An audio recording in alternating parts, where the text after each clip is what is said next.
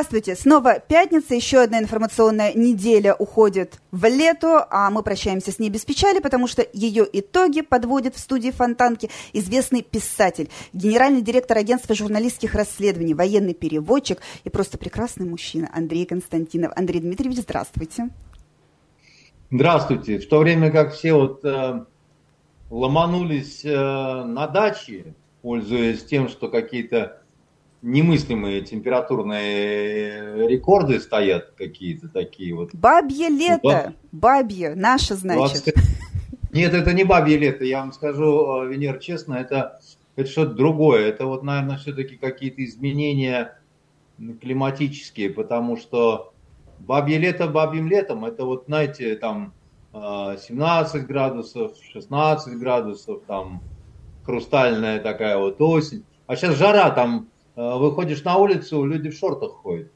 Я, ну, вот э, реально летний день, я вот на улице был сегодня и просто обалдел совершенно. И я-то понимаю, что такая погода, она э, не спослана для меня. Обидно, что вы все этим, всем этим пользуетесь, просто на халяву, вот честно скажу вам, понимаете? Потому что вы великодушны и щедры. Как э, средневековые трактаты гласят, настоящий рыцарь должен быть щедр, вот, а не только Нет. благороден и силен. Нет, я не, не, не как рыцарь, я как бегемотик из известного мультфильма, помните? А я солнышко нашел, а я солнышко нашел, что-то, что-то, что-то, что-то, что-то есть у бегемота. И к нему подходит, по-моему, зайчик и говорит, бегемотик, ну ты же добренький, ну дай кусочек. А он говорит, да, я добренький, я дам, но только маленький, понимаете? Поэтому я бы дал, но маленький, ну а тут вы, вы, вы, вы все как пони, понимаете, этим упиваетесь. Отдельные люди собрались купаться 22 сентября, понимаете? Безобразие. Я даже знаю, с какого причала они собираются прыгать. Саминский канал в это время года прекрасен. А, да. Хорошие новости. Войны между Арменией и Азербайджаном не случится. Тем не менее, вот эта однодневная контртеррористическая операция, которую Азербайджан э, учинил в Нагорном Карабахе, э, закончилась гибелью шестерых э, российских миротворцев. И несмотря на то, что президент Ильхам Алиев, президент Азербайджана Ильхам Алиев принес Владимиру Путину за это извинения и выразил глубокие соболезнования, осадочек, как говорится, остался. А в Ереване четвертый день идут протесты, там требуют отставки Никола Пашиняна. К чему бы это и добьются ли граждане Армении отставки э, своего руководителя? А вот пошутили мы с вами в начале, а теперь мы к таким очень-очень грустным вещам вынуждены возвращаться, потому что вся история вот этой вот очередной Карабахской войны, или, если хотите, контртеррористической операции азербайджанской, это очень грустная такая вот история, это трагедия, по-хорошему говоря. Вы наших упомянули шесть э, миротворцев, миротворцев которые погибли, но неизвестно, сколько погибло армян, неизвестно, сколько погибло азербайджанцев. И вы знаете, вот э, есть итог у этого всего для одного народа, для другого народа и для нашего народа. Все эти итоги, они разные. Для Армении это колоссальная трагедия совершенно, которую Армения даже ощутит не сразу, как бы, да, то есть вот это такого уровня кошмар, в который они сами себя ввергли, прежде всего сами они себя ввергли, то они сейчас вот в том шоке, как вот смертельно раненый человек еще не чувствует свои раны. Он куда-то бежит, что-то говорит, кричит там и так далее, а все уже как бы, да, уже его минуты сочтены. В Азербайджане, конечно, это праздник, это повод для национальной гордости. Это Это то, что они реализовать э, хотели много-много лет, и что по всем документам они могли сделать, по международно признанным, так сказать, всем нормам. Это была территория Азербайджана. Юридически с этим спорить было бесполезно. И никто и не спорил, по большому счету. Это не пытались оспаривать ни в каких э, международных судах, это не пытались э, оспаривать э, на уровне Организации Объединенных Наций, ну, по крайней мере, оспаривать как-то как-то с какой-то надеждой, да, на, на какой-то результат позитивный, да. И все это время э, Арцах или Карабах оставался армянским исключительно потому, что Азербайджану мешала кто? Россия. Россия, да. Не имея на это никаких, в общем-то, юридических, я бы так сказал, оснований, а просто на правах такой вот э, старшей сестры из бывшего Советского Союза, развал которого начался с вот этого конфликта между армянами и азербайджанцами, между страшной кровью, страшными зверствами, страшным всем, что произошло. И азербайджанцы терпеливо ждали своего часа. Ждали правителя Азербайджана. А первую войну проиграл Азербайджан, он был слаб. Потом Азербайджан стал сосредотачиваться, накапливаться, да, так сказать, работал над своей армией. Им очень помогали мы. Мы оружие продавали и армянам, и азербайджанцам. Азербайджанцам подороже, армянам побольше. А, но дело в том, что азербайджанцы покупали не только у советского, у, у России оружие советское прежде всего, но и у турок. Приглашали турецких э, инструкторов, советников, учили свой корпус э, в Европе в том числе.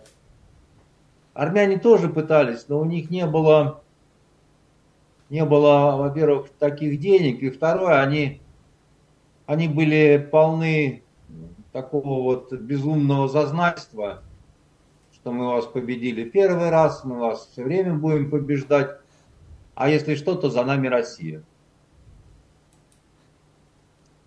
И они так привыкли пребывать в этой мысли, что Россия, если бы вот,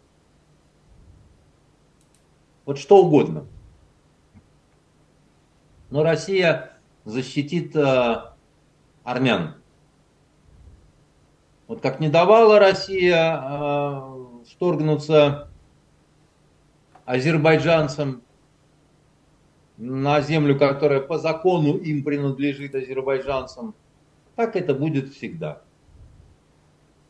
Так не бывает. Почему же они тогда такие прозападные внезапно стали? А потому что, как сказать, вот человек дуреет от того, что ему кажется, что у него есть все, и что он это никогда не потеряет. Вы знаете, я часто наблюдал этот феномен и у людей, и у народов. Вот а, в свое время а, была такая самая богатая страна в Африке, Ливия. Там не было бездомных, там было бесплатное здравоохранение, бесплатное образование. Там, а, между прочим, женщины служили в армии, были пилотами, если хотите. Там пытались отменить многоженство, но женщины стали протестовать против этого, да. А, было много нефти, было много разных идей. Великая подземная река, там туда-сюда. И люди жили на таком уровне социального обеспечения, которое нам тогда не снилось, наши женщины советские пытались остаться в Ливии, чтобы рожать там. Там лучше были больницы и медицина, чем в Советском Союзе. Вот это как-то, наверное, не укладывается в голове, но это правда. Я сам а, помню, мне палестинский дантист а, в Триполи а, делал а, зуб. Там пломба простояла что-то такое лет 300, судя по моим ушам и копытам. Значит, но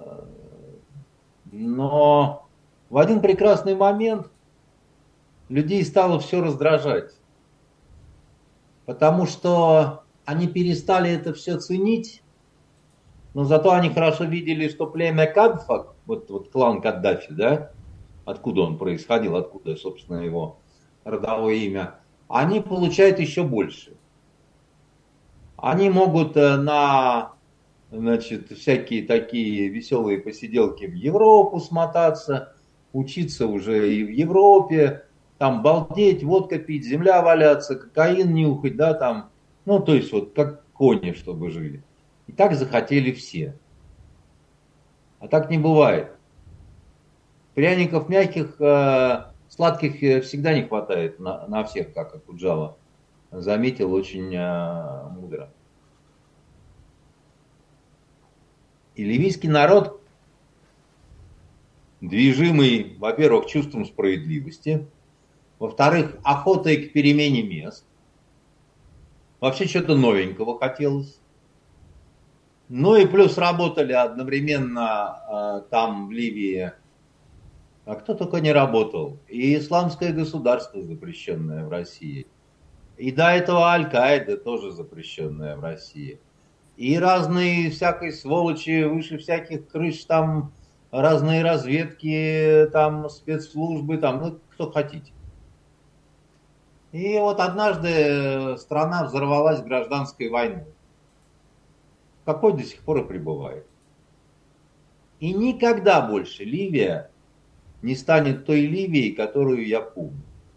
Которой, да, была, конечно, тирания, был тиран, но он был мягкий тиран. Понимаете, по сравнению с многими вот этими кадрами того, что сейчас происходит в Европе, где людей собаками травят, лошадьми давят, вот во времена коронавируса, я помню эти кадры, понимаете? Дубьем бьют, огни этими водометами. Водометами поливают, да.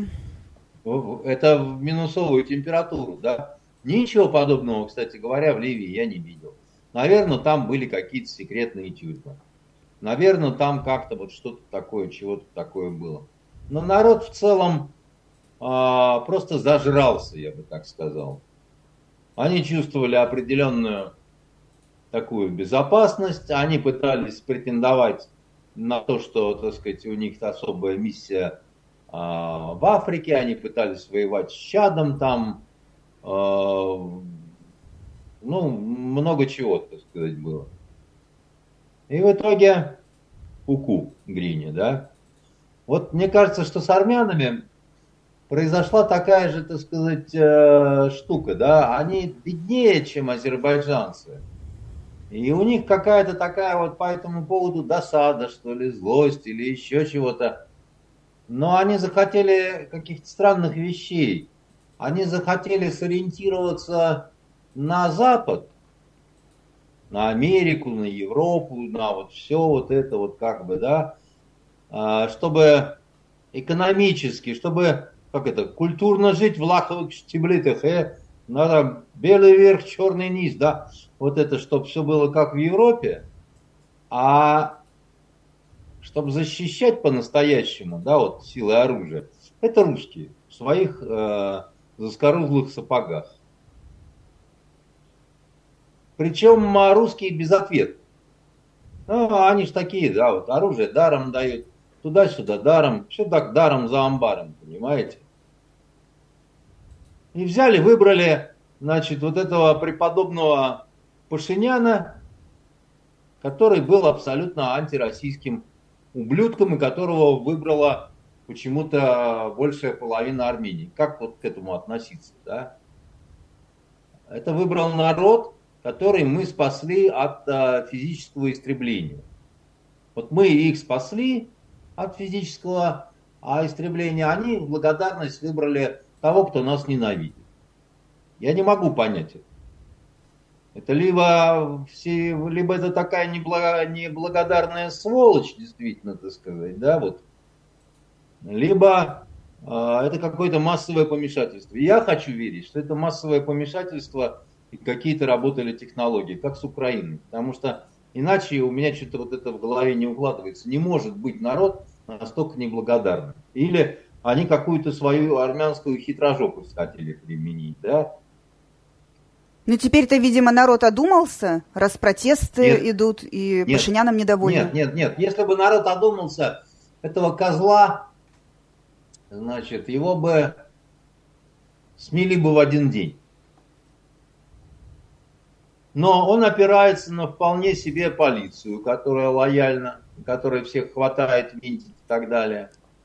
Он а, опирается на толстожопых армянских генералов, которые не стреляются от позора за то, что они э, потеряли Арцах, сердце Армении. Как они красиво все говорили. Сердце Армении, сердце Армении, тысячелетняя, многотысячелетняя история. Послушайте, как поет Дудук. Все, Дудук больше не поет. Отпели куски, соловушки, понимаете? Чтобы Дудук пел, которую вырезали из какой-то там э, старого дерева, так сказать, э, э, абрикосового. Надо идти воевать за эту землю, а вы воевать не стали почему-то. Армяне, вы предпочитали собираться у посольства России, сжигать, между прочим, российские паспорта, у которых они были, в том числе э, жители Арцаха. Исходить на пену на какую-то и обвинять почему-то Россию в своих бедах. При том, что Арцах и Нагорный Карабах, соответственно, это одно и то же, да, ну, сдал Пашинян, а не Путин, не Россия, никто бы то ни было из русских. Так а Россия, получается, никаких своих обязательств не нарушила, э, не вмешательства? Какие она нарушила обязательства?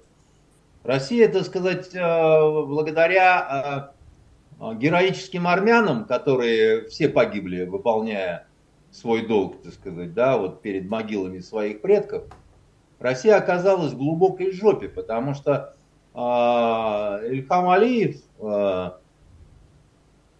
очень так, э, как сказать, э, вежливо улыбаясь, однажды намекнул Путину, что если вот это вот э, азербайджанская территория все-таки, где находятся миротворцы русские, то что они тут делают? Азербайджан миротворцев русских не приглашал. И действительно получилась какая-то такая ситуация странная, да? Значит, Армения не признала Карабах, Армения не э, стала за Карабах драться, Армения не обратилась за помощью к России, чтобы хотя бы как-то это вот сформулировать. Армения на полях переговоров признала Карабах азербайджанским, но, конечно, русские миротворцы не выполнили свой долг. Какой? какой долг должны были выполнить э, российские миротворцы. Они должны были, видимо, умирать, как погибли вот эти вот шестеро, да, спасая армян от резни какой-то, которая вполне может э, на самом деле отдельные ее проявления иметь место. Потому что я вам скажу, когда 30 с лишним лет а, люди смотрят на землю, которую считают своей, ну, вот, представьте себе, у вас э, все документы на квартиру. А в квартире живут э, армяне. Ну почему говорят, сразу армяне? Какой? Давайте просто, просто посторонние люди, которые мне не родственники. А нет, почему? Вы дев, девочка, так сказать, тюркского происхождения, там пусть живет, так сказать, армянский человек со своей чурчхелой, понимаете. Вы приходите, и он говорит, пошла вон отсюда, э? Потому что мы тут живем давно уже армяне, и мы считаем, что это вот все. Тут у нас армянский диван, тут у нас армянский, понимаете, карась плавает в аквариуме. И в случае чего я побегу, так сказать, у нас тут э, прикормленный начальник э, полиции. И вы говорите, ну как же, это же моя квартира. Вон пошла к себе на фонтан, там ночуй под столом, у тебя там микрофон, вот под ним ночуй, да? Ты как будешь относиться к этому э, товарищу? Постепенно будет закипать что-то такое нехорошее. Но вы, дорогая моя, будете стареть, потому что 30 лет это не шутка. И однажды, когда вам исполнится 60, э, вам придет ваш взрослый сын и скажет, мам, ну ты же говорила, что у нас есть вот квартира там. Ты скажешь, сынок, в квартире живут вот, значит, такие сики сбежали из дворца. И сынок вам скажет, о, головка маленький, поп канет, ненавижу. И пойдет устанавливать, так сказать, э, свою правду с помощью помпового ружья. Потому что он рос на вот этих ваших рассказах о том, какие они э, безобразные люди. Понимаете? О том, как они у вас отняли то, что вам принадлежит по праву.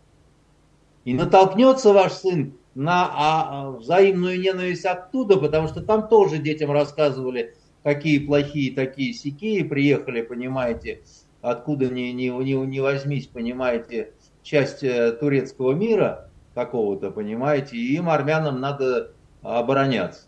Звучит это все так, как будто ну, не финал, отнюдь не э, конец Нет, а это не этой финал. истории, а только начало Нет, какой-то гораздо более глобальной э, Нет, это не ситуации. финал, потому что, во-первых, людям надо оттуда уйти. Люди покидают свои дома, а оставляют могилы своих предков. Это десятки тысяч людей, у которых нет ничего, кроме ненависти и отчаяния. Ненависть и отчаяние, ничего нет, все погибло, все. Домов нет, компенсации нет, денег нет, предала Армения, предала Россия, как они считают, да, и пришли азербайджанцы, которые сказали, ничего, ничего, мы вам сейчас повозим немножко гуманитарную помощь, но мы вам никогда не забудем, сколько погибло наших, и мы вам никогда не забудем, почему наши матери состарились, так сказать, не имея возможности прийти на свою землю. Вот сейчас только все затихнет. Сейчас с Россией не до вас. Мы все вам припомним. Я не говорю, что это сто процентов так будет. Но армяне этого боятся. Потому что это Восток. И, как правило, бывает именно так.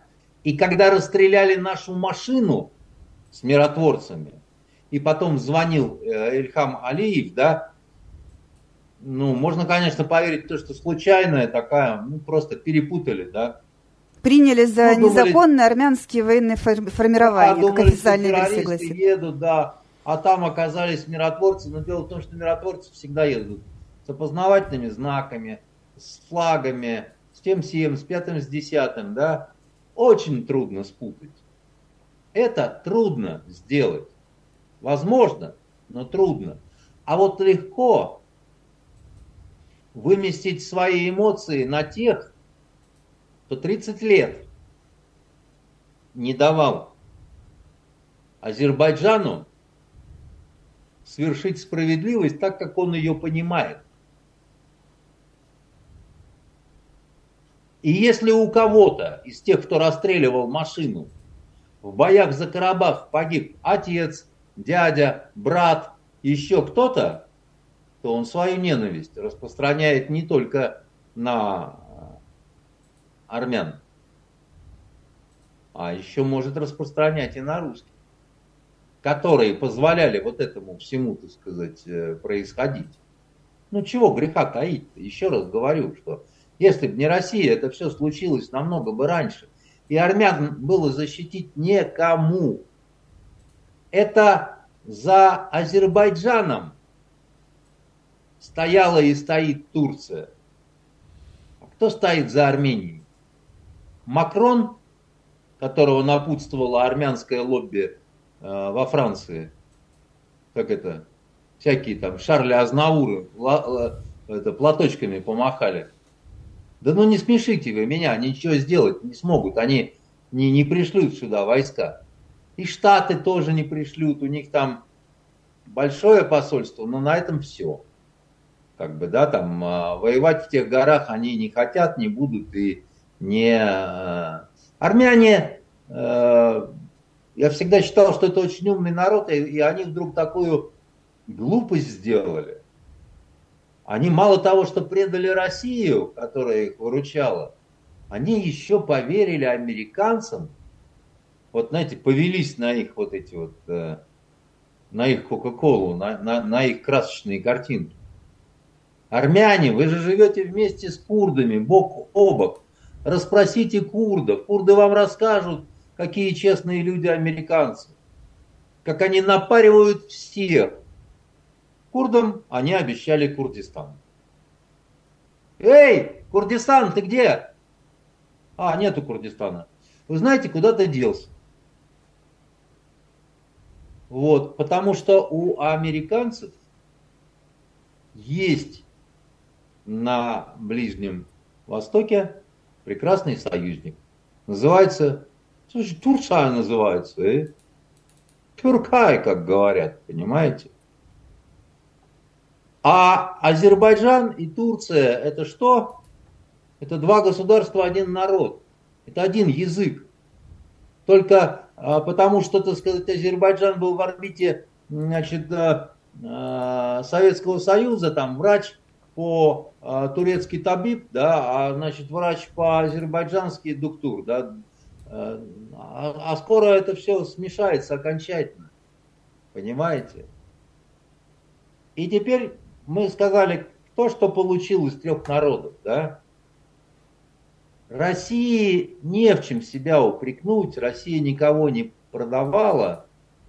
Россия себя есть упрекнуть только в одном, в том, что мы проиграли эту историю. Смекаешь, ручечник, в чем наш проигрыш? А, как это? Сегодня граждане-уголовнички, день у нас выдался не тот. А, мы потеряли, можно сказать, Армению, потому что они сейчас в такой позиции, что себя обвинять не хотят. Значит, пусть будет виновата Россия. Они тем более считают, что Россия не простит предательство с Пашиняном. А, и у них вот это самое, они решили повернуться в сторону Запада, да. Счастливый путь.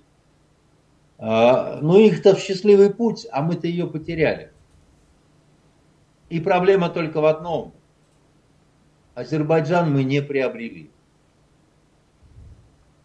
У Азербайджана, красавца, уже есть жена. Зовут его, эту жену Турция. И никуда из-под Турции Азербайджан не денется. Потому что это вот тот самый тюркский мир, родной язык, все свое, ну и вообще как бы, да. Русские это, конечно, хорошо, но я вам уже сказал, что, ну, уже потихоньку все немножко меняться начинает, как бы, да. И каком-то смысле их можно понять. И мне кажется, что наше руководство, оно какую-то такую странную очень позицию заняло в этом вопросе. Я считаю, что то, что мы проворонили Армению, то, что мы, в принципе, изначально Пашиняна этого поганого допустили, это наша большая ошибка. Все эти росказни по поводу того, что э, суверенитеты, не вмешиваемся, не участвуем в переворотах, это для убогих и для лохов. Если государство серьезно, оно этим занимается. Оно влияет. а здесь оно просто не в моду. А дальше Владимир Владимирович Путин, он какую-то такую позицию избрал. У нас никаких проблем нет с Пашиняном, у нас никаких проблем нет с Алиевым. И даже сейчас, когда вот это все случилось, он сказал, так а у нас никаких проблем с Пашиняном нет. Мы на связи, как бы, мы там вот это, вот все это он по телевизору такое сказал. И я смотрел, думаю, а вот это для кого предназначено вот это вот, что нет проблем, как бы, да, что Каких проблем нет? По телефону поговорить проблем нет. А может быть, все-таки все остальное это проблема? То, что жена Пашиняна поехала в Киев, так сказать, это не проблема для нас. Не, ну мы же огромная Россия. Пусть резвятся, бегают, да. Там совместные маневры какие-то там с а, американцами, это тоже не проблема. Вообще ничего не проблема. Мы можем в любой момент переговорить. У меня такое ощущение, что это, ну, какой-то немножко такой вот заигрыш, что называется. Потому что, ну, либо есть какая-то оценка такая товарища Пашиняна, что товарищ, как э, Маргарита Симона Симонян неоднократно по телевизору говорила, видно, ей за это немножко по шапке дали. Она говорила, что Пашинян это предатель армянского народа. Я с ней абсолютно согласен в этом вопросе. Во многих других не очень согласен, а в этом согласен, да. А может Но, ли видимо, так... Владимир Владимирович Путин и весь остальной такой верхушечный Кремль считает, что это не так. Ну, что это вот, ну, как бы, вот, э, никаких проблем нет, мы там постоянно на связи и так далее. А может быть, не надо с ним быть на связи? Это не мое дело, я не президент и так далее. Но я не понимаю вот это. Может это быть, дело серии... сейчас так повер... Да, простите. Нет, просто это из серии того непонимания, как вот э, э, господин президент считает, что величайшая катастрофа, э, значит, развал Советского Союза. И оказывает э, знаки внимания и уважения подонку Ельцину и подонку Горбачеву. Я не понимаю. Людям виновным откровенно виновным в этой трагедии. Мне кажется,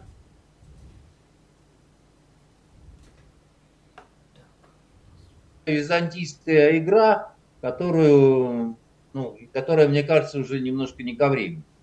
Уже не время вот так вот э, для таких тонких материй, понимаете, это, э, это, это так э, хорошо было рассуждать у нас все юридически выверено, у нас все вот никаких проблем. У нас полностью на законных основаниях специальная военная операция. У нас здесь все. Как, какое на юридических основаниях? Кому они нужны уже? ООН в говно превратилось, Международный суд не действует. Кому нужны, так сказать, эти юридические основания? Да, кстати, насчет ООН. Вот э, прежде чем Я говорить... Просто о... давайте закончим. Угу с, с Азербайджаном, Арменией, так сказать, и вот этим всем. И я считаю, что это ничего не закончилось. Потому что, во-первых, а, слишком глубокая рана, во-вторых, а, Армения это не все армяне. И в-третьих, а, американцы и Запад, которые на кошт Армению не возьмут, им не надо. Но они постараются поджечь ее с учетом того, что она находится вот в подбрюшье туда вот, как это, к, к России. Понимаете? Они заинтересованы, чтобы там все время была нестабильность, чтобы там что-то горело, тлело и так далее и тому подобное. Ну а нам, слушайте, я не знаю, сколько должно вот это все продолжаться, чтобы мы какие-то сделали выводы. Мы просрали Украину, прошлепали, проспали, так сказать, ее просто откровенно. Разведка наша прошлепала это все, она так это убаюкивала, что все хорошо, все хорошо. Потом бабах и кровавый кошмар. А так все хорошо все такие люди чудесные, так все к России, хорошо относятся. Мы проспали совершенно не действуя э, нормально мягкой силой, так как действовал Запад мягкой силой в Армении. Если она нам не нужна, Ну что мы там тогда до сих пор делаем? Что там делает наша база? Почему там наши мальчики рискуют своей жизнью? Значит, она нам нужна. Но если она нужна, то надо как-то, ну, ну, как это, если тебе что-то нужно от этого зверя, ты смотри, чтобы он не убежал чаще к другим охотникам. Понимаете? А дальше мы продолжаем, так сказать, э, точно так же спесиво говорить о Казахстане, об Узбекистане, там, я не знаю, о Таджикистане, там, считая, что они само собой, сами по себе все равно будут в нашей орбите. Это не так. Ну неужели нас вот эта вот практика ничему не учит? Это первое. И второе, я бы хотел, чтобы мне показали головы тех, кто просрал вот это все. Кто просрал Украину, кто просрал, так сказать, э, а, Армению. Снова у нас никто не виноват в этом. Как это? Не ошибается только тот, кто не работает. Там работали, работали и вот так вот наработали. Понимаешь? Я этого не понимаю. Я этого не понимаю как э, русский человек, понимаете? Как человек, который считает, что у нас война с Западом идет. Что мы не должны вот так вот э, ну, попадать в такие ситуации, когда мы не то что утрачиваем каких-то друзей и союзников, да, территории какие-то, в которых там могло быть наше влияние. Понимаете? Вот и все. На уходящей неделе в Генассамблее ООН, которую мы упомянули, выступил президент э, Польши Анджей Дуда и сравнил Украину с утопающим, который тянет на дно э, тех, кто пытается его спасать. Э, и заявил, что Польша намерена защищаться от утопленника. Прекращаются поставки оружия Киеву, потому что Варшаве надо свою армию как-то вооружать и развивать. А, не последнюю роль в этой ситуации а, сыграла эмбарго на поставки украинского зерна. И с 24 года Польша отказывается от помощи беженцам с Украины. А, на этом проблемы Владимира Зеленского, судя по всему, не заканчиваются. Его не пригласили в Индию на сентябрьский саммит G20. И вот, например, Bloomberg со ссылкой на источники пишет, что украинский президент расценивает это как знак э, сокращения поставок оружия, э, в то время как в США будет развиваться избирательная кампания 2024 года. Э, значит ли это, что мы как-то теоретически, хотя бы частично, может быть, чуть-чуть и сбоку, но можем приобрести Польшу? Категорически нет. Это все нас не касается, то, что там вот происходит между значит, представителями двух стран, очень близких по менталитету, у которых у обеих гимн начинается словами «мы еще не сдохли». Ну, если Польска не сгинела, и шины вмерла Украина. Ну, как говорится, лиха беда начала. Но давайте по существу, да. Во-первых, э, поляки держались долго. Они расшаркивались перед э, украинцами. Они, э, вот эта долговязая полька там, значит, э, жена Дуды, по-моему, она так это, наклонившись даже этого Зеленского целовала при официальной встрече. Вот, еврея чего, то сказать, а, польская верхушка очень не любит, потому что они на самом деле, как были они антисемитами, так и остались они антисемитами. И это, это не я придумал. На самом деле у них это болезненный вопрос такой, да, вот они, бзик такой, так сказать, на, на этой почве. Просто никто не хочет об этом честно говорить, но это так. Мне об этом рассказал на одной журналистской конференции парень, э, э, поляк, Марик. Я так удивился, когда он мне начал рассказывать про эти все вещи. Он по-русски хорошо говорил. Я очень спросил, я говорю, Марик, а почему ты как-то вот так вот беспощадно про Польшу ты рассказываешь? Он говорит, потому что у меня мама еврейка. Я все понял. Он говорит, мне, мне хуже всех. Потому что мне от тех и от, и от этих. э, прилетает. Как бы. А вот, но он говорит, но у меня, по крайней мере, есть возможность какого-то такого вот объективного взгляда, да.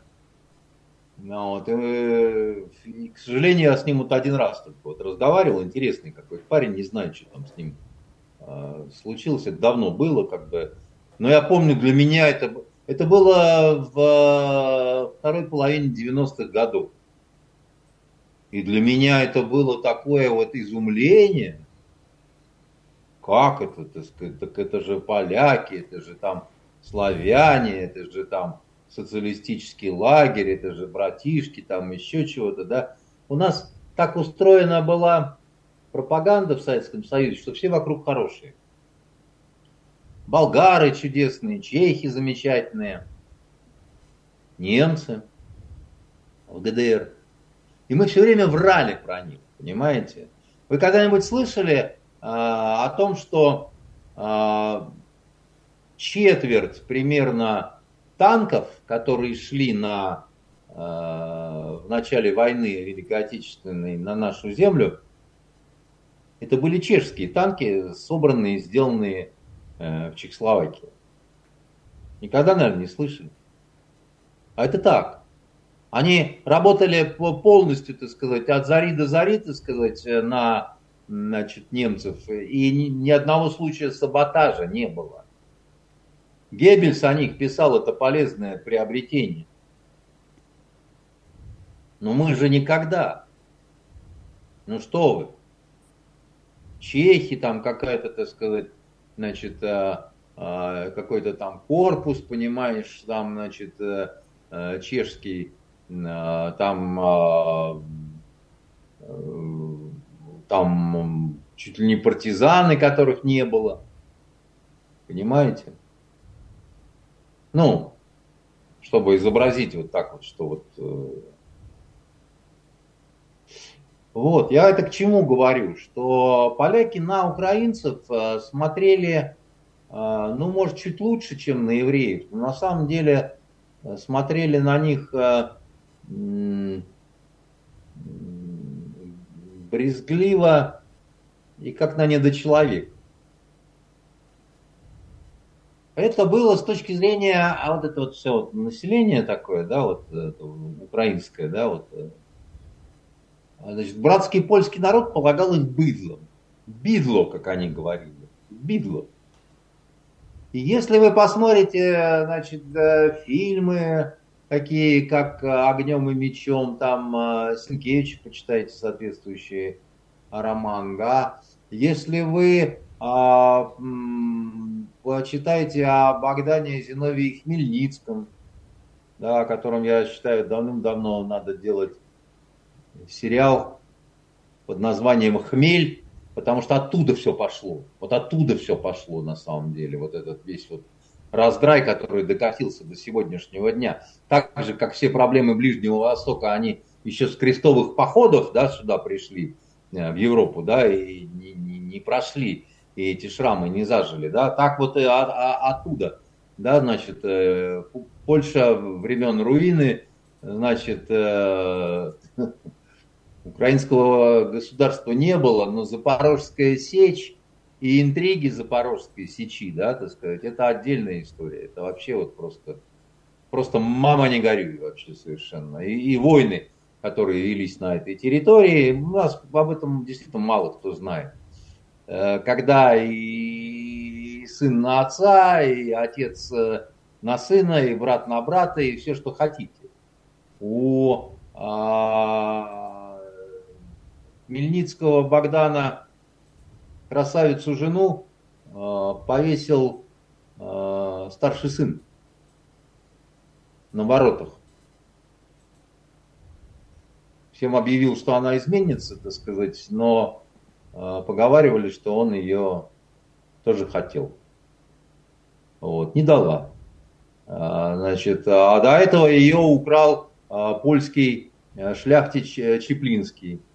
Обернул обратно в католическую веру, женился на ней, но ее отбил Мельницкий, так сказать, снова с ней зажил, пока вот Иван, по-моему, звали старшего сына, не повесил ее на воротах. Нормальное кино? Не родись красивой. Это лучше, чем рабы. А? Не родись красивой. Ну, по-моему, это интереснее, чем рабыня Изаура, да, даже с точки зрения вот, человеческих каких-то отношений. А уж с точки зрения, как вот для мальчиков там э, крылатая пехота польская, понимаешь, казаки чубатые, там э, тут же хан крымский, так сказать, выползает со своими э, то за одних, то за других, там, там ну, просто вот кино и немцы. Понимаете?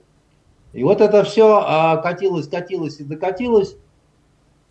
А, в 20 веке еще, чтобы вы понимали, украинские батраки, а, они а, становились ступенькой перед панским конем, чтобы пан мог сесть в седло. Это не, не как сказать, э, не игра слов.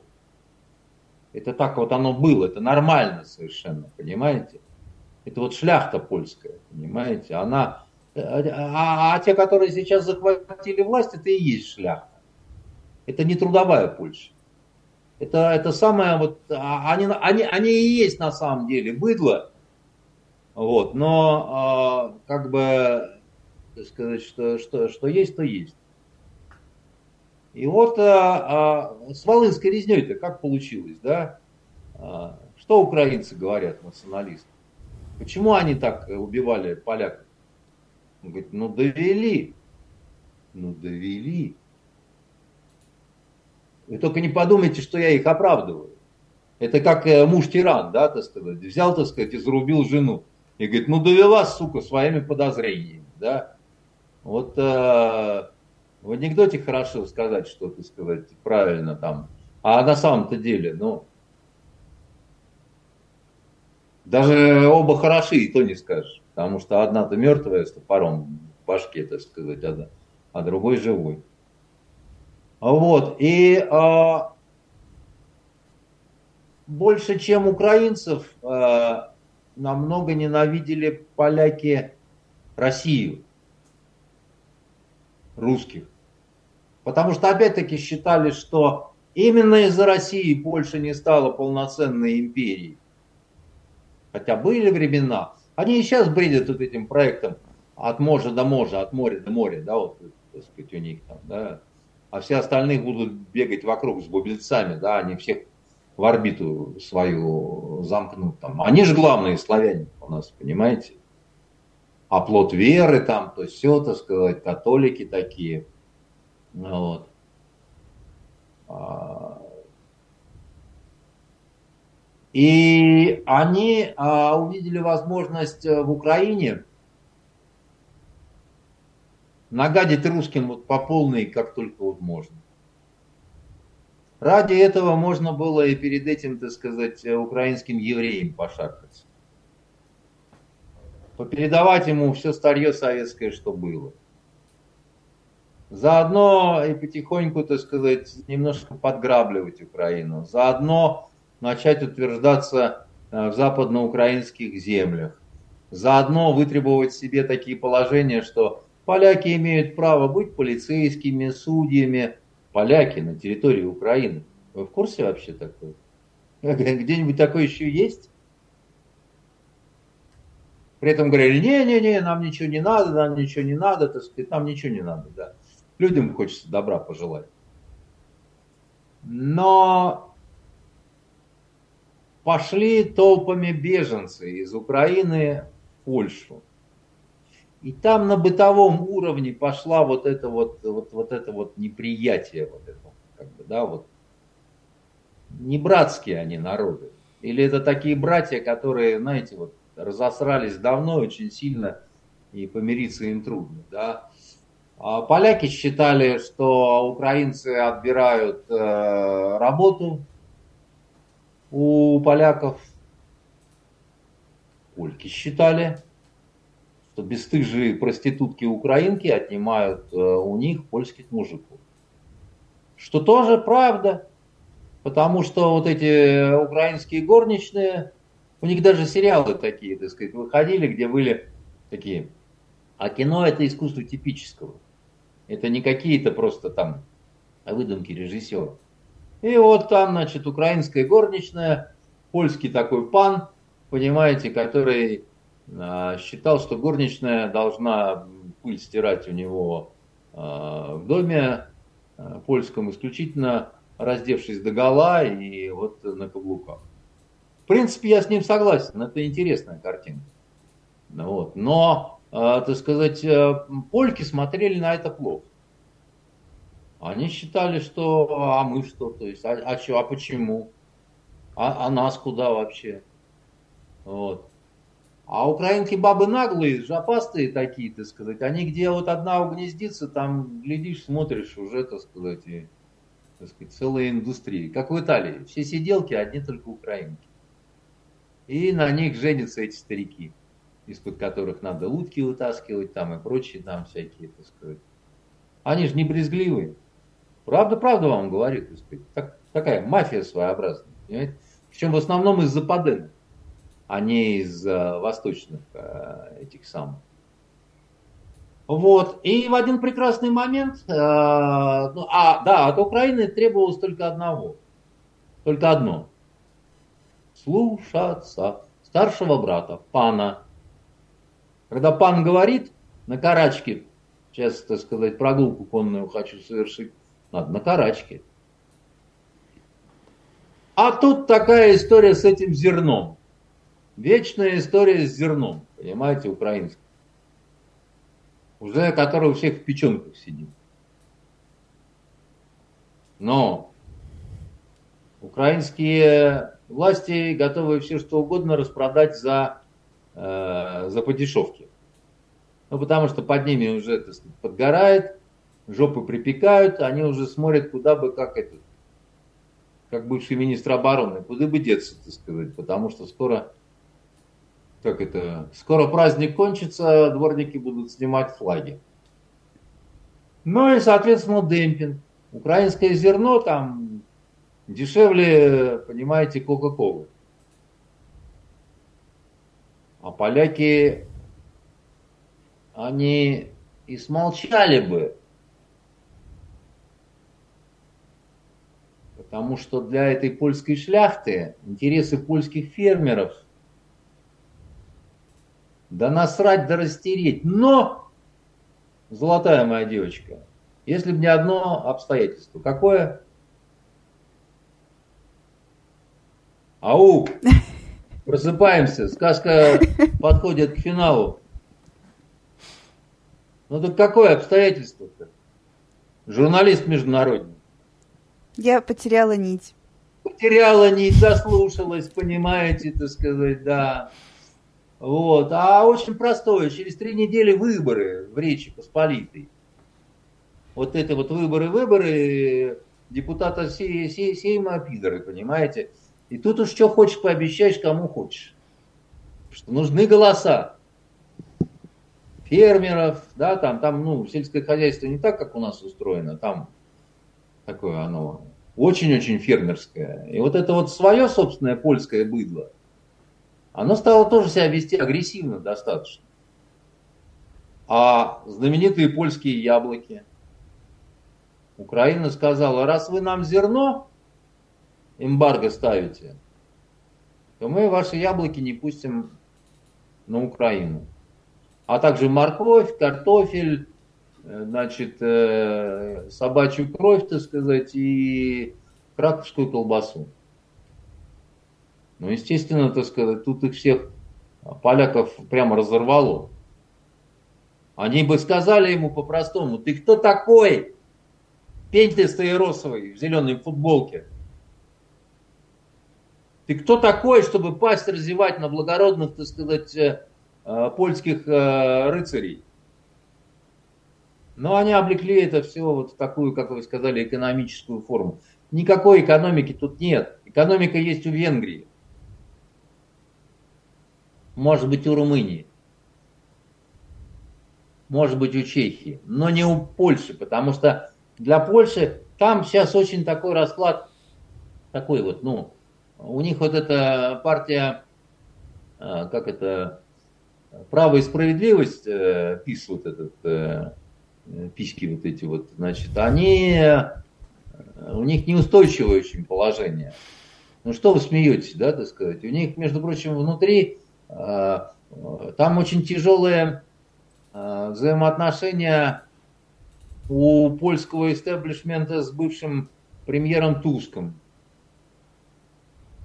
Потому что Туск, он такой вот очень-очень проевропейский, а Польша, она, она такая, она такая, она, конечно, в Евросоюзе, но со злотым. Понимаете, не с евро, с армией сильной, понимаете, с очень со скрипом вот это вот все эти педерастинные программы там проходят, ну, потому что католическая страна. И аборты ну, запрещены. Нас... А? И аборты запрещены. Аборты запрещены еще как, то сказать. Я, я помню, одна полька в Швеции мне страшно жаловалась. Я говорю, ты как вообще в Швеции-то оказалась? Мы с Малькольмом там фильм монтировали. Она говорит, как, как, аборт приехала делать. Вот. У нас же, говорит, с этими, говорит, священниками, там же, говорит, просто, говорит, какой-то кошмар. И поляки очень деликатно, так сказать, э, сказали, что Польша, она утоп... не Польша, а Украина, это такой вот утопающий, который может кого-то там с собой утянуть. Вот. Э, не утопленник. Утопающий – это еще тот, кого можно спасти. Кого уже утопленник – это тот, э, кого нельзя спасти. Вот у нас в стройотряде в Коме СССР погиб парень, утонул дагестанец. Я нырял за ним там в реке Печоре. Сам чуть не это самое. Ну, вода мутная, не, не смог нащупать там, да, вот на дне один раз показалось, что это живот, а это просто мягкий такой вот песок был там и так далее. Как бы.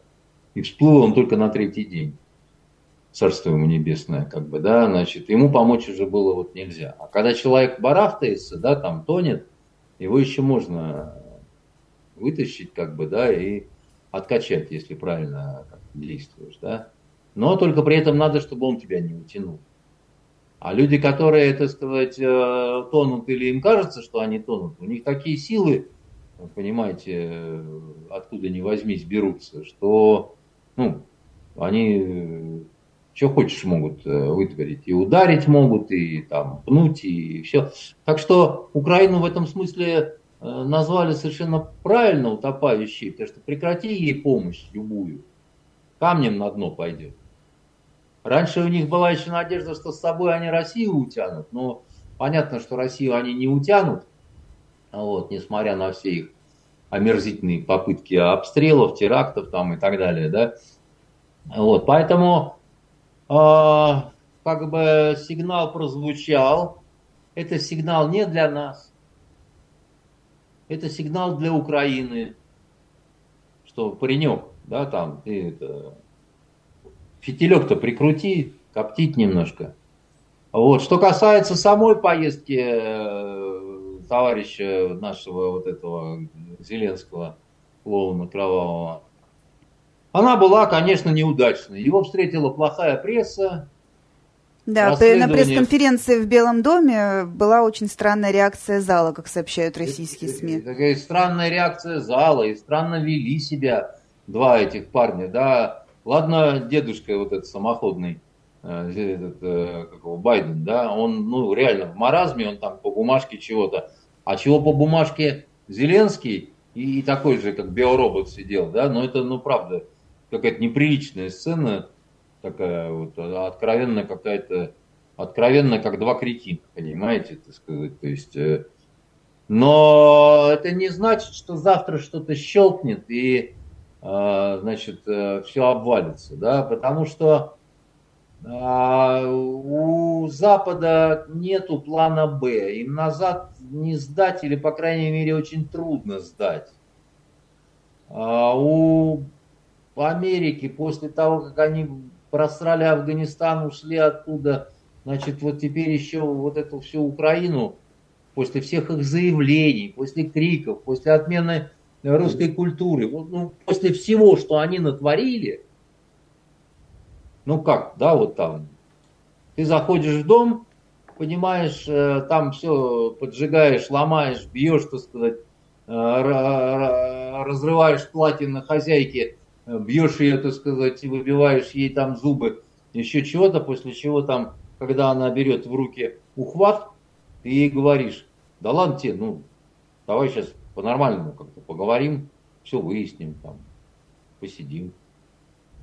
Ты, ты вроде стряпать что-то такое собиралась.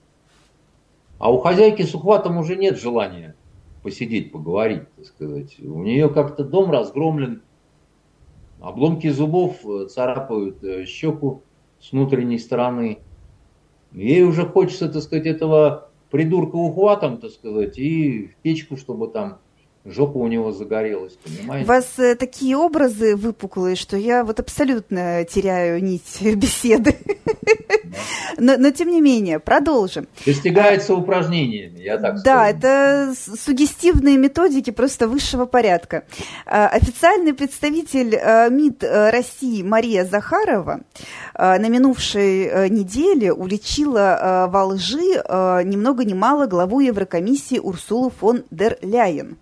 Э, Мария Захарова рассказала, что э, госпожа фон дер Ляйен э, во время одного из официальных выступлений, рассказывая о трагедии Хиросимы, без всяких переходов и упоминаний о том, что вообще-то это Соединенные Штаты Америки атомную бомбу на Хиросиму сбросили, добавила, что Россия вновь угрожает использовать ядерное оружие.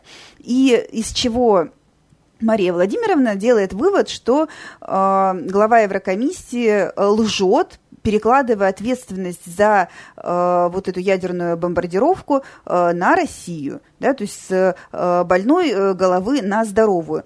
Вот э, интересно, как вы эту ситуацию оцениваете? Новостной повод все-таки высосан из пальца, э, потому что не было же прямого вот прямо такого э, перевирания, что ли, истории или Был, обвинений в адрес было России. Да, или, или это все-таки да, или это серьезная ситуация? Нет, она серьезная, просто она не, не вчера случилась, как говорится, да, и не сегодня. Это все а, идет уже десятки лет, я бы так сказал, понимаете, и нынешнее совсем молодое поколение японцев, а половина их убеждена, что либо бомбардировки осуществила Россия непосредственно, либо из-за России пришлось вот так вот поступать. Они же считают, что э, мы очень подло поступили, мы нарушили пакт о ненападении, который у нас был с Японией. Это правда, у нас был такой пакт, не все знают, как бы, да. Японцы это очень помнят. И они так вот, значит, э, э, и они вообще, так сказать, в этом смысле к России достаточно недружелюбно настроены, за редким исключением. За редким исключением, которое касается людей очень образованных. И которые вот, ну, знают, как вот, что, чего и так далее. Как бы, да? Интересно, а... почему к США они так не настроены? Как? Негативно и агрессивно, хотя и Хиросима была, и Нагасаки. Тут, понимаете, такой психологический э, произошел феномен. Я тоже задавался этим вопросом, почему в нас они видят каких-то таких вот злых врагов и так далее, при том, что мы квантунскую армию разгромили, но там не так, чтобы с какими-то сумасшедшими потерями, да. А, а дело в том, что американцы их сломали. Они их сломали как нацию, которая считала себя а, непобедимой. Они считали себя потомками богов. Почему японцев до сих пор ненавидят в Юго-Восточной Азии все? Это с, давних времен, но особенно вот э, все еще во время Второй мировой войны, как они обходились с китайцами, корейцами, ну, со всеми. То есть это Япония на сегодняшний день там страна изгой. Их все ненавидят.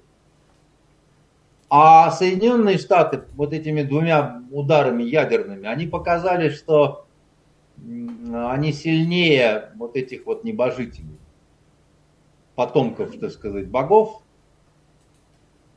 И для Японии это был такой шок, что они как вот э, превратились из гордых самураев в каких-то собак, которые, э, которые стали лизать э, сапоги победителя.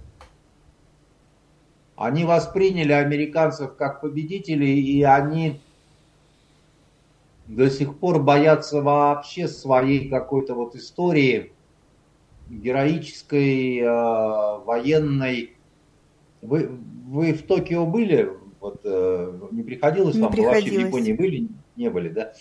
Я в Японии был, меня там несколько вещей очень удивили.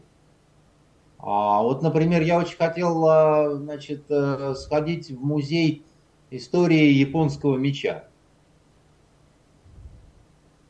Ну, катаны там всякие, там, терпыр, да. И я думал, что это музей, так музей, как бы, да.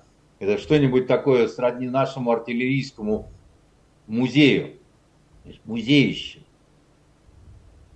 А это оказалось что-то такое очень скромное, на несколько комнат, э, мечи без рукояток.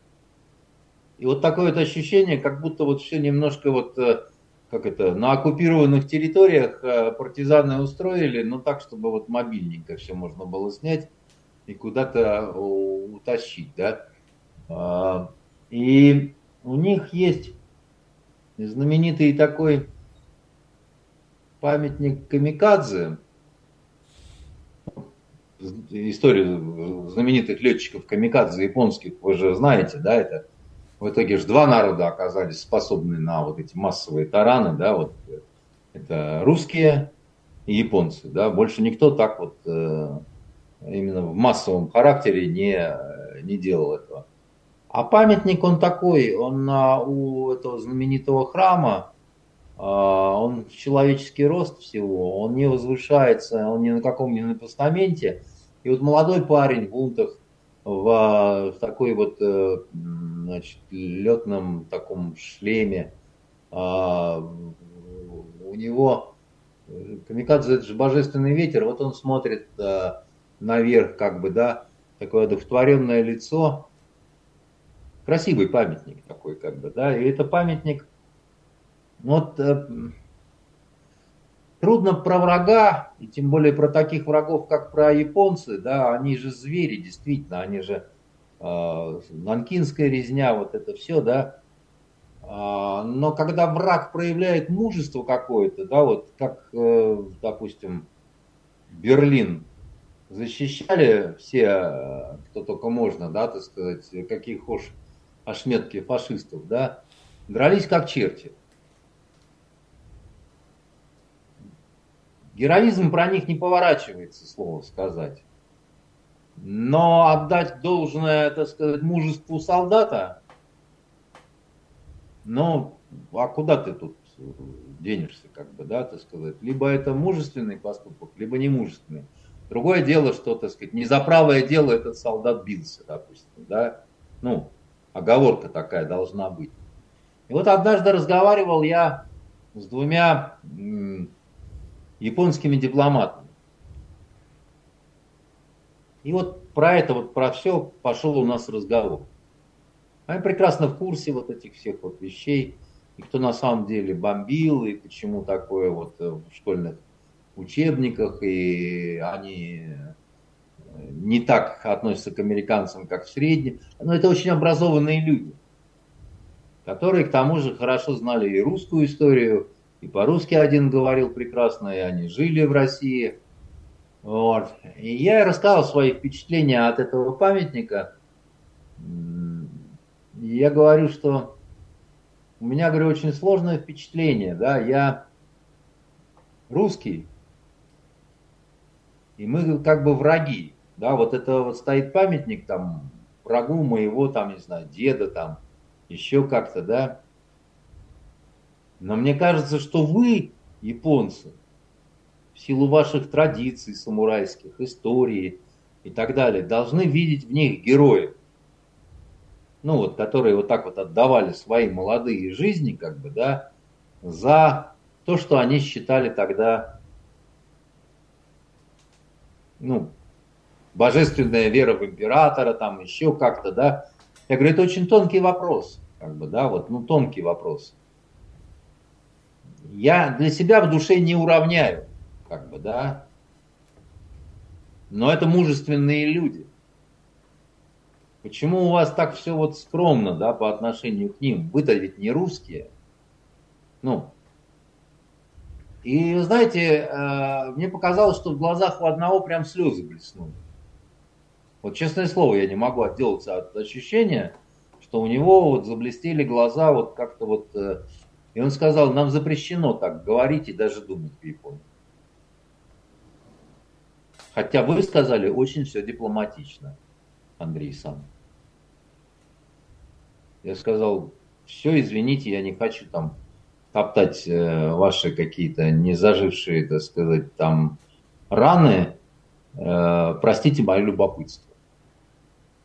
То есть получается, что Урсула фон дер Ляйен, которая эту свою речь э, произносила, обращаясь к японскому премьер-министру Фумио Кисиде, могла вообще практически все что угодно сказать, он бы не стал возражать, ее как-то исправлять, вот из этих соображений. Абсолютно.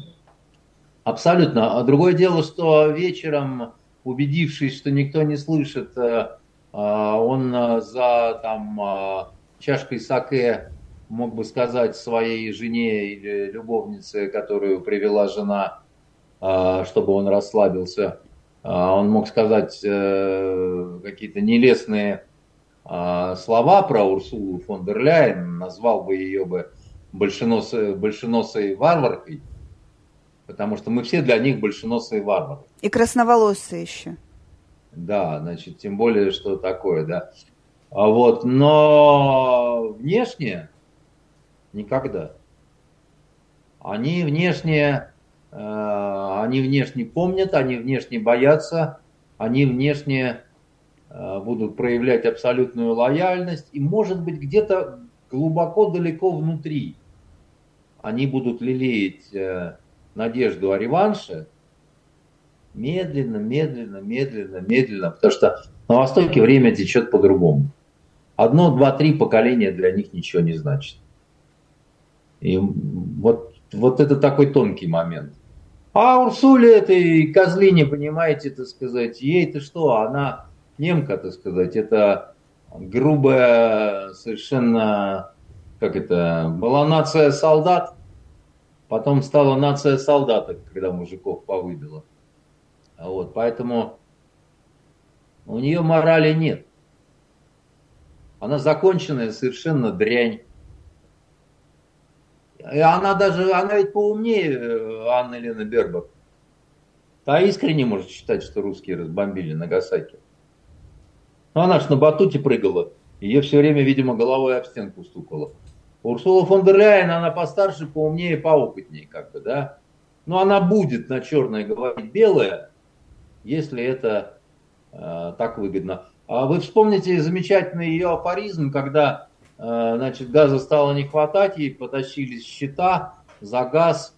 Э, люди из Франции, из Германии во время выступления ее в Европарламенте. Она сказала, да, да, конечно, только вы эти все счета Путину отправьте. Это во всем он виноват. Ну что ты тут скажешь? Ловко. Что тут еще можно сказать? А, в Россию начали возвращаться актеры, которые покинули страну после начала боевых действий на Украине. Во всяком случае, возвращаться на экраны. Так, э, например, э, звезда сериалов «Даешь молодежь» и медиатор Андрей Бурковский, который в 22 году э, уехал с супругой и детьми в США, снова появляется в анонсе фильма «Летучий корабль», в котором исполняет главную роль. А его коллега, актриса и звезда сериала «Чики» Варвара Шмыкова, также уехавшая из страны, сейчас сейчас э, задействована в российском многосерийном проекте. Э, название так вот на вскидку не скажу, но тем не менее это уже тенденция. Э, можно ли сказать, что, в общем-то, и хорошо, пусть возвращаются талантливые Нет, люди хотя бы думаю, в творческом плане? Я не думаю, что это хорошо. Так а что же с ними, моя... что же с ними э, делать? Вот так вот проклясть э, навеки и отлучить, и забыть и вычеркнуть из всех э, возможных списков? Ушла так ушла. Все. Как жена вот ушла от мужа, так сказать, и сказала, что Вася лучше. Все, Вася, гудбай. Потом оказалось, что Вася не лучше извини, ничем не могу помочь. До свидос, так сказать, э, ты мне будешь иногда сниться в эротических снах, голубушка моя. Не более того. А, потому что я вам скажу, что, во-первых, их очень много, и они заразные такие, они говно вокруг себя распространяют. Они ходят, гундят, разговаривают, разлагают, там что-то такое. Вы этих двух назвали. Есть это секс-бомба Александра Бортич, которую Никита Козловский насиловал в кожаных штанах в а, фильме «Викинг». Вы прямо центральную Помните? только сцену запомнили из этого а там фильма. больше не интересно. А вот, значит, и он не, не Бортич, а эту Рогнеду очень даже, и не Никита Козловский, а князь Владимир. Да они не дотягивали ни до князя, ни до княгини, ни до кого. Это в том-то и дело, что был Козловский в кожаных штанах и Бортич, так сказать, э, в кожаных трусах, понимаете? Вот. Потом они, значит, все разочаровались, потом у них там, значит, мы не поддерживаем то, мы не поддерживаем все. Мы тебя, и даже по-армянски очень. Мы Россию не поддерживаем, но Россия должна поддерживать нас. Это как так вообще? То есть ты страну предал, ты от страны отказался, ты наговорил про страну говно, а потом тихо и сапой возвращаешься и говоришь, ну что не скажешь в шутейном разговоре, что ли? Простите, а какую-то компенсацию, какие-то земляные работы – ну вот э, есть э, такой э, исполнитель музыкальный Рома Зверь, лидер одноименной группы Звери. Он тоже критиковал всякое разное, а потом съездил на Донбасс, дал там концерт, но все равно у него там какой-то из его выступлений крупных, которые отменили, обратно, вот так сказать, ему не вернули возможность выступить. То есть получается, что, что все-таки урановые шахты... Предателей не любят, понимаете? Потому что, как вам сказать, ты можешь не, не во всем соглашаться. Вот я же не во всем соглашаюсь, понимаете, с тем, что э, там я вижу, как бы, да, какие-то вещи мне непонятны, какие-то вещи мне откровенно неприятны. Если мы берем там, э, как это, патриоты, любящий Россию человек, это не обязательно тот, который с визгом лижет жопу начальству. Понимаете? Это совершенно не, не так. Но иногда бывают такие водоразделы. Либо туда, либо сюда. Как бы, да, извини, вот так вот болтаться посередине, как говно в проруби, не получится. Просто не получится. Выбирай. Уехал в Израиль, чудесно, как оказалось, все вы евреи. Ну и живите там. А, не хотели воевать э, с Украиной, воюйте с Палестиной. Ну, это же нормально. Израиль же мирная страна, в отличие от нас, агрессоров, да? Ну, или там, я не знаю, куда вы хотите, там, в Америку, которая ни на кого не нападает, и в которой тоже там все очень э, культурно. Или в Европу, где кого не плюнешь, попадешь э, в педерастов, понимаешь? А, туда, давайте, так сказать, быстренько, так сказать, побежали, побежали, побежали, да, полетели, полетели, полетели, на головку, так сказать, э, э, к Маше сели, знаете, такая книжка была детская, вот, я детям читал ее, полетели, полетели, полетели, понимаете, вот, и а, прощать здесь были бы мы как бы в другом положении немножко, ну, может быть, и надо было бы там как-то там сказать, да, фон на тебя убогого, так сказать, да, там, живи. А вот, только больше хайло поганое не раскрывай. Но дело в том, что в культуре, в культурке, вовсе не такое положение. Там засилье вот этих как раз. Они как караеды въелись, вот, вот, вот, вот, вот въелись они, понимаете. Я тут э, видел выступление по телевизору Юрия Полякова на эту же тему. И он а, такой, такие страшные вещи рассказывал. Он а, говорит, так а вы а, что думаете там, да, там специальная военная операция. Посмотрите, пожалуйста, на тех, кто стал лауреатами большой книги последней. Просто посмотрите. И спросите себя, что это такое и как такое вообще может быть у воюющей страны, например, как бы, да? Задайте себе вопрос, а где кино? Задайте себе вопрос, а где спектакли на актуальные темы? Задайте себе вопрос, а где сериалы, я не побоюсь этого слова, понимаете, на актуальные темы? Не, не всякая срань, где Бортич с голой жопой бегает, или вот эта вторая ваша, так сказать. Ай, вы понимаете, сериал Чики, это такое чудо чудесное. Это все либералы сошли с ума. Это такая чудесная история про проституток, которые решили, что теперь они будут не проститутки, а фитнес-тренерши, понимаете? С ума сошли, что ли? И вы, я еще помню, мне что-то такое говорили, плели про этих, э, значит, чики, чики, там, значит, вот они такие чики, там. Еще раз говорю, на прошлом эфире выяснилось, что вы не хотите, чтобы трансгендер учил вашего мальчика чему бы там ни было. Но я подозреваю, по вашей, так сказать, вот этой улыбке блудливой, что вы не хотите, чтобы э, русскому языку и литературе его учила бывшая проститутка, которая, понимаете, во всем раскаялась, сказала бы, читайте русскую литературу, я вообще Сонечка, я вообще Мармеладова, любимый у меня убийца с топором, сама я проститутка с желтым билетом, понимаете. Но теперь только Достоевский Толстой.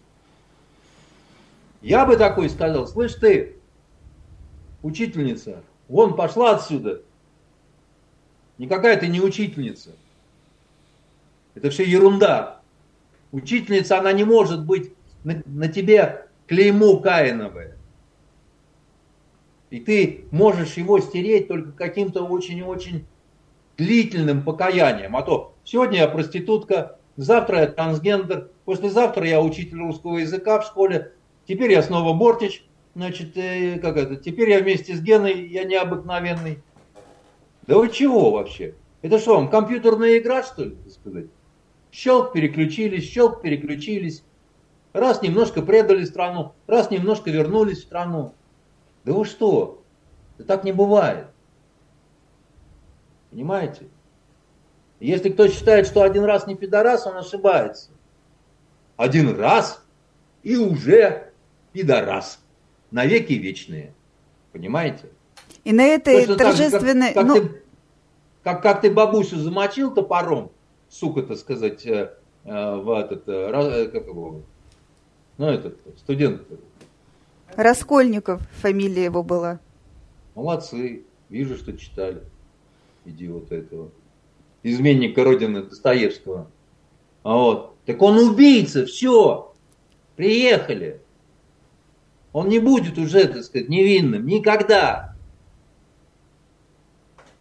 И вы, если его полюбите, полюбите душегуба.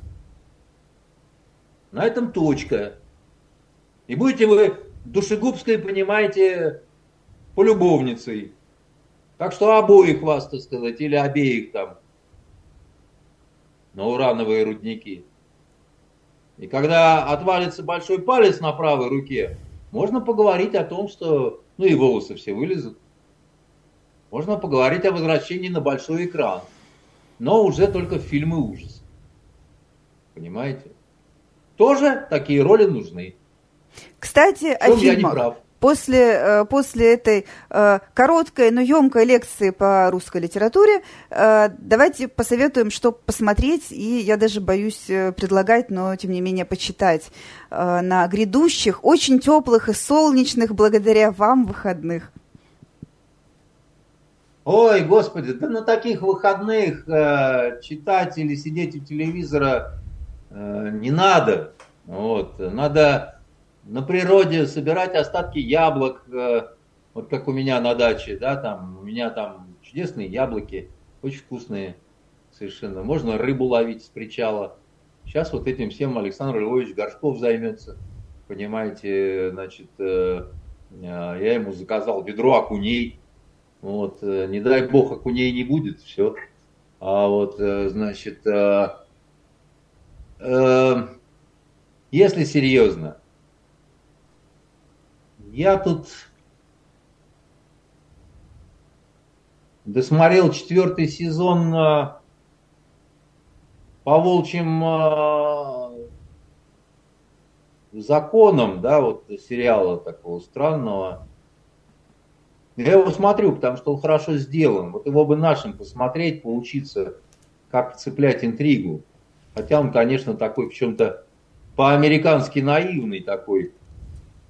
Эллен Баркин там в главной роли, она хороша, конечно, она просто...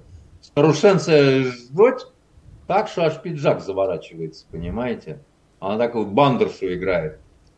Вот. И я вам скажу, а удивительно, как американцы сумели растащить это все с одного фильма. Это такой американский ремейк австралийского а, художественного фильма, который назывался Animal Kingdom. То есть в дословном переводе а, Звериное царство? Королевство... А? Звериное царство? Королевство зверей, да, значит. А наши перевели по волчьим законам, да. Ну, в общем, это хорошо, это засасывает так вот это сам. Но меня тут, значит, э, с беспокойством за свою психику я смотрел Угрюм реку по Первому каналу.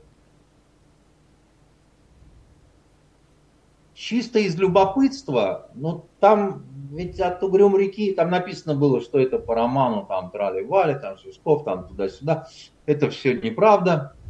К роману это не имеет, э, в общем, никакого отношения. Ну, зачин может быть, и все. И вот там навертели, навертели, навертели. А роман-то сам, он производит впечатление незаконченного произведения, я уж не помню, он действительно был незакончен, или это такая, э, такая была задумка, не задумка. А, вот. Э, и, короче говоря, они так что-то гнали коней. Я думаю, а чем же эти люди собираются вот это все заканчивать? Там такая История жизни махрового пидораса. Жил-был пидорас, он был ужасный пидорас, он делал все, так сказать, он, он вообще, так сказать, всех убивал, там, э, он э, там папашу, мамашу, там, я не знаю, люб, любовницу, всех вообще просто, такой звериный зверюк такой, понимаете? И вот он, одурев от золота, там, значит, всех угнетал. И на все это ему давало какое-то там, значит, силы, какая-то шаманка, которая там непогребенный, значит, там лежала там, картинка красивая. Я думаю, ну все уже, вот я уже смотрю финальную серию. Ну как-то надо это закончить там, как в том анекдоте. Ну кто-нибудь прекратит это скотство когда-нибудь. Кто здесь? Помните этот театр э, сексуального абсурда? Вот, значит, да. Так знаете, чем закончилось? Прилетел тунгусский метеорит. И разом всех накрыл всю эту мешпуху, понимаете? Деус экс махина называли это древние греки, если мне не изменяет это, память. Это да, то есть вот если тебе нечего такого умного сказать, накрывай всех корзинкой, понимаешь, так сказать, и, э, ну это, это что-то такое вообще, просто космическое просто совершенно. Просто так, чтобы решали вопрос тунгусским метеоритом, я еще не встречал, понимаете? Но это решение проблемы просто, понимаете? Можно вон э, с тем же успехом а, атомной бомбой, понимаете, там, бабах, так сказать, и в принципе говорить уже не, не о чем и не с кем, потому что одна такая выжженная пустыня. Что касается почитать, я оказался очень слабым человеком, я почти дочитал, э, я две трети больше даже прочитал Артура Перриса Реверта «Революция». И дальше я испугался читать, э, потому что я испугался, что это очень быстро кончится. А у меня не будет э, чего-то такого же вкусного. А я, чтобы вы знали, гурман по части книг. Библиофил, половой извращенец с книгами. Тот, кто по-настоящему любит книги. Понимаете? И я берегу, то есть я так э, по страничке, а иногда вообще не читаю, чтобы вот оно у меня еще немножко растянуть этот пакетик леденцов. Но я советую всем а, почитать журнал такой есть, а, он а, называется «Историк». Вот он этот журнал, это сентябрьский, а, вот он а, номер. И он, как они пишут, я вообще люблю исторические журналы, а это журнал об актуальном прошлом. Это очень характерно для э, матушки России.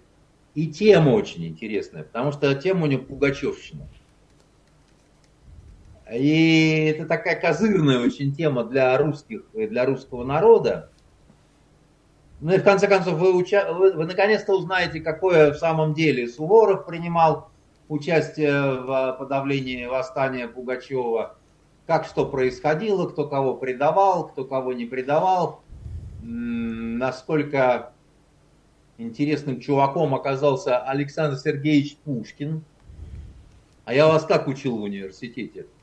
То одно из первых исторических расследований не только в России, но и в Европе в целом, это было, собственно говоря, историческое расследование э, Александра Сергеевича Пушкина о Пугачеве, да, которое полностью укладывалось в американское, между прочим, определение, что такое журналистское расследование, а это, как они считали, точнее Роберт Грин так считал, бывший заместитель распорядитель газеты Newsday, он а, что говорил? Не помните, конечно. Ушами прохлопали лекции мои, да? Он говорил, что журналистское расследование – это материал, основанный на собственной инициативе журналиста. Это была собственная инициатива Пушкина. Более того, он обманом, так сказать, э, э, он же обещал э, Николаю, что это будет история сначала Петра, потом он обещал, что будет история Пуга... Суворова, а в итоге историю Пугачева сделал, так сказать. И книга вышла в печать, минуя цензуру, потому что покровительствовал этой книге сам Николай Первый. Но тираж в итоге Бешеный распродать так и не удалось, потому что покровительство бешеный это покровительство. Бешеный тираж. Три тысячи экземпляров. Я а, а, а, а, осталось нераспроданными 1774 экземпляра на мой. Да? Но когда я вам читал лекции в университете, я хотел купить первое издание. Оно на тот момент стоило уже примерно 1080 евро. Так, на секундочку. Но дело не в том, что я зажмотился платить такие деньги. Хотя я думаю, что Александр Сергеевич с небес улыбался, когда узнал, сколько стоило вот э, в 21 уже, по-моему, веке его первое издание истории Пугачева, да? А дело в другом. Дело в том, что даже заплатив такие деньги, ты не приобретал книгу, а становился в очередь а, то есть, вернее, ты декларировал, что у тебя такие деньги есть, и тебя допускали в очередь, и, и там через несколько месяцев, может быть, ты ее мог купить. Вот. А, и а, это очень сложная фигура и очень сложная... Пушкина очень ругали за историю Пугачевского бунта, в чем все и историки, и любители билетристики. Причем также ругали, э, так сказать, э, единодушно, как потом хвалили капитанскую дочку. А капитанская дочка, она родилась из вот этой работы Пушкина в архивах, значит, а, второй пункт значит, определения, а, что такое журналистское расследование – на важную тему, а тема Пугачева была важнейшей в России, и только Пушкину первому разрешили работать над этой темой спустя 60 лет после восстания, да, вот этого, или бунта, как угодно называйте. И третий пункт, который отдельные лица или организации хотели бы скрыть. То есть все три пункта значит, американского определения журналистского расследования у Пушкина э, срослись, как бы, да. И для России, так сказать, это была особая такая история, потому что э, она была неразгаданной тайной для многих и до сих пор остается. Да?